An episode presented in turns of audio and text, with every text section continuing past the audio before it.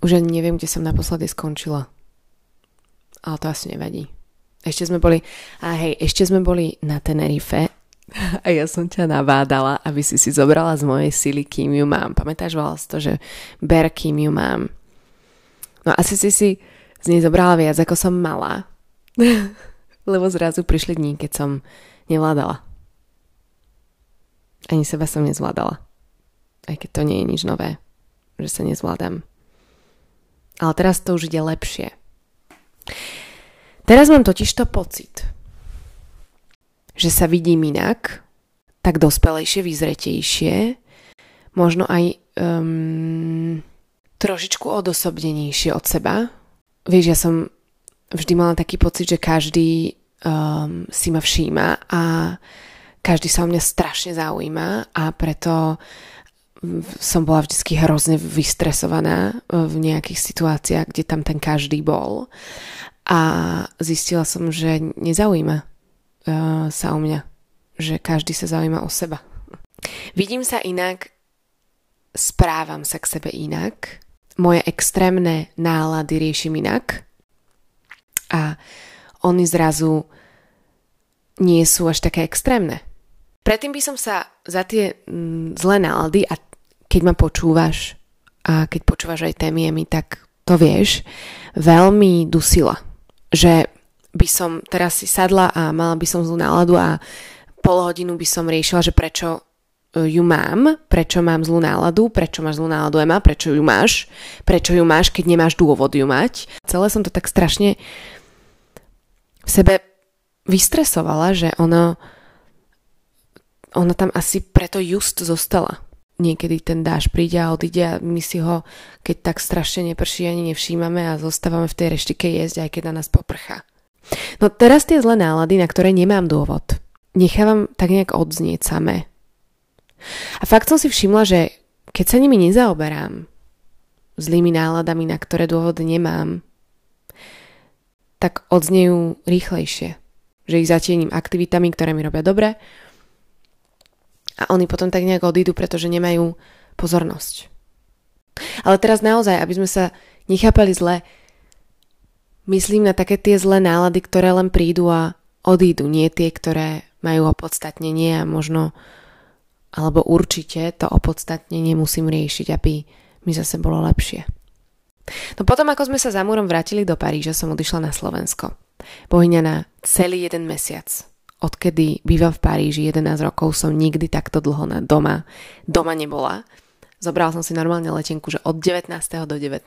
Prišla som domov pracovne a pracovné veci si organizujem sama. Môj kalendár si riešim sama, čo je podľa mňa zlé, lebo som si za ten mesiac toho naložila toľko, že to potom už na konci bolo dosť kontraproduktívne, že som si tým chcela dobre spraviť, ale nakoniec som si tým vlastne ublížila.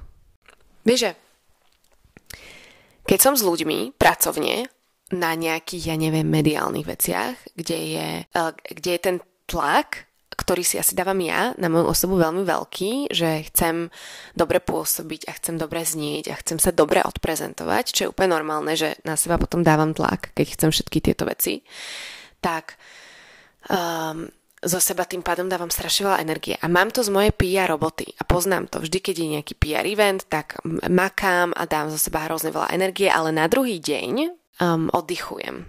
Mám taký vyrovnávací deň, hej, vy, vyrovnávačka. No ale teraz, keď som bola doma, tak som žiadne vyrovnávačky nemala, žiadne som si nedala a len som išla od rána do večera každý deň v tomto meste, v druhom meste, ten človek, ten človek, tá mediálna vec, tam milión ľudí na, na jednom mieste. A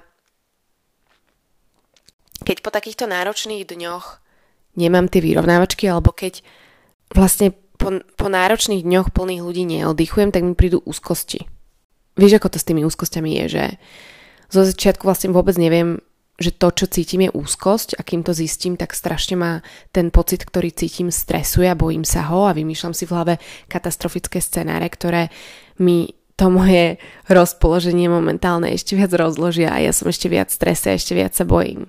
A z mesiaca na Slovensku si beriem vlastne veľké ponaučenie alebo takú kontrolku som si po tomto mesiaci nastavila, normálne som si ju nalepila na moje rameno a keď táto kontrolka vždy začne blikať, tak viem, že si potrebujem oddychnúť. A mám ešte jedno ponaučenie, počkaj, napijem sa kafe.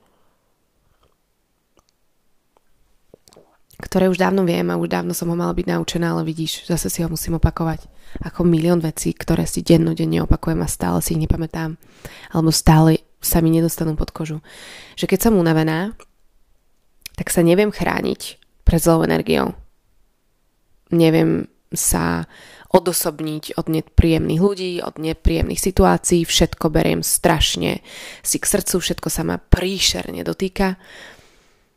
Keď som unavená, tak táto zlá energia, vidíš, sa mi okamžite dostane pod kožu a ja som totálne ublížená a dotknutá a dokonca mi aj navracanie. A teraz som, doma, keď som bola tento mesiac, tak sa mi to stalo viackrát a práve uh, sa mi to stalo preto, že som si týmto nasadením sfúkla túto moju imaginárnu bublinu, ktorú si snažím okolo seba nafúknuť vždy, keď mám pocit, že ju potrebujem, že sa potrebujem chrániť. Už som si zvykla na to, že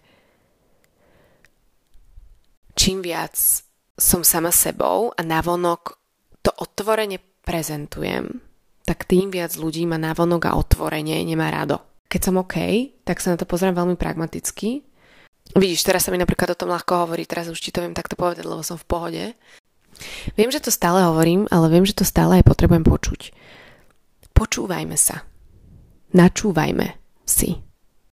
A ak mám pocit, že si potrebujem oddychnúť, tak ten pocit nemôžem ignorovať, lebo on tam pre niečo je.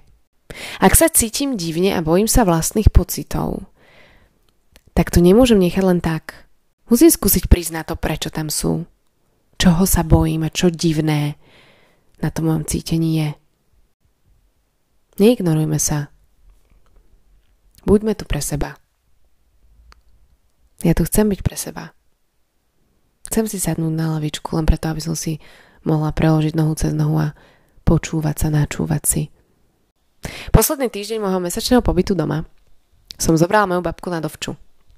A nikdy predtým sme s mojou babkou spolu, my dve, niekde neboli. Zase som sa jej niečo pýtala, že babi, urobila by si nejaké veci inak v tvojom živote alebo tak, niečo takéto som sa jej opýtala a ona mi na to povedala, že vieš čo, ja viem, že mám svoje muchy. A potom dodala, ale aj motýle. A už by som ti inak o našom výlete s babi nemala hovoriť nič, pretože som o tom písala celý text do Vogue. Tak teraz ti nemôžem pre- prezradiť všetky pikošky, pretože potom ťa to už nebude baviť. Ale trochu som musela. A neviem, či som do Vogue spomenula, ako som si uvedomila, že pohľad mojej babky na život, na moje pocity, na moje problémy, je pre mňa veľmi vzácný. A kým ho môžem mať, tak z neho budem veľmi často čerpať. Často som počas nášho týždňa mala slzy v očiach. Raz som sa večer, dúfam, že toto nebude počúvať babka, zavrela na vecku a som plakala, pretože mi to prišlo strašne lúto, že sme spolu tak málo a že toto je úplne prvýkrát, čo sme spolu na takejto dovolenke, ktorá trvá 7 dní a ja mám pocit, že mi to dalo. Teraz sa chodí na retreaty a platíš veľké prachy a pre mňa fakt lepší retreat ako retreat s mojou babkou. Mm-mm babka dala mi tú látku poriadne vysoko. Aj som jej povedala, že babi, keď sme boli už spolu v autobuse na ceste na letisko, že babi každý rok spolu niekam pôjdeme. A ona, že dobre. Teraz som už naspäť v mojom režime. Aj ten môj režim mi veľmi chýbal. Môj režim, môj mini office, môj chodiaci pás, na ktorý idem, keď mám usedený zadok. Moje kolečka okolo domu, moje letné šaláty, môj časový harmonogram, ktorý je len môj ktorý zahrňuje aj oddych, vidíš. Nabehla som späť na takéto svoje a robí mi to dobre. Aj keď na Slovensku mám všetkých mojich najbližších, nebudem ti klamať. Aj keď na Slovensku mám moje najlepšie kamošky. V Paríži nemám nikoho, kto, ku komu som tak blízko ako k mojim babám doma. A nemusíme sa poznať roky, môžeme sa práve, sme sa možno spoznali, ale sme v niečom rovnaké. Preto som aj začala tie skupiny, bo, e, tie skupiny bohyne v Paríži, bohyne v Londýne chcela by som postupne otvoriť skupiny po svete, pretože my sme si k sebe blízke. A čo by som ja dala za to, aby keď som mala 18 a prišla som do Paríža s mojim najlepším kamošom, ktorý si ale rýchlo našiel svojich a ja som si doteraz nenašla svoje, tak čo by som za to dala, aby bola nejaká skupina, kde máme nás.